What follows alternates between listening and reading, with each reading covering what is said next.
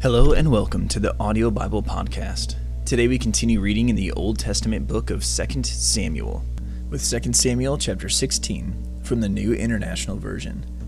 When David had gone a short distance beyond the summit, there was Ziba, the steward of Mephibosheth, waiting to meet him. He had a string of donkeys saddled and loaded with 200 loaves of bread, a 100 cakes of raisins, a 100 cakes of figs, and a skin of wine. The king asked Ziba, why have you brought these? Ziba answered, The donkeys are for the king's household to ride on. The bread and fruit are for the men to eat. And the wine is to refresh those who become exhausted in the wilderness. The king then asked, Where is your master's grandson? Ziba said to him, He is staying in Jerusalem, because he thinks, Today the Israelites will restore to me my grandfather's kingdom. Then the king said to Ziba, All that belonged to Mephibosheth is now yours. I humbly bow, Ziba said. May I find favor in your eyes, my lord the king. As King David approached Bahurim, a man from the same clan as Saul's family came out from there. His name was Shimei, son of Gera, and he cursed as he came out.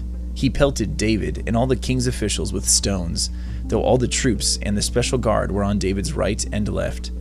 As he cursed, Shimei said, Get out, get out, you murderer, you scoundrel. The Lord has repaid you for all the blood you shed in the household of Saul, in whose place you have reigned. The Lord has given the kingdom into the hands of your son Absalom. You have come to ruin because you are a murderer. Then Abishai, son of Zeruiah, said to the king, Why should this dead dog curse my lord the king? Let me go over and cut off his head. But the king said, What does this have to do with you, you sons of Zeruiah?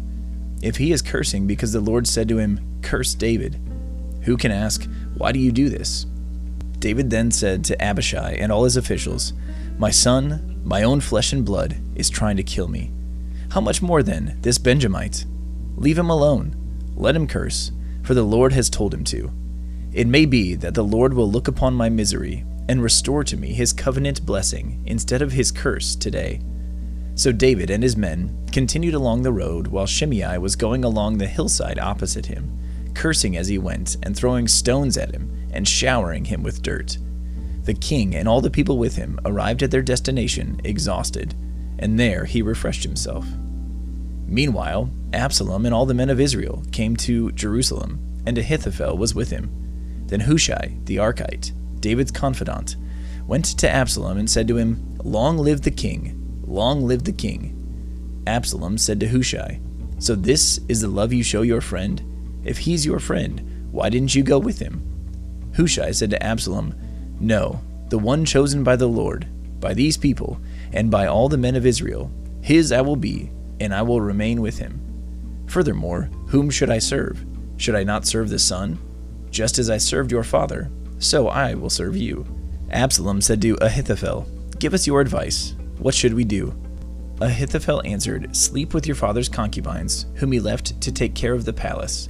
Then all Israel will hear that you have made yourself obnoxious to your father, and the hands of everyone with you will become more resolute.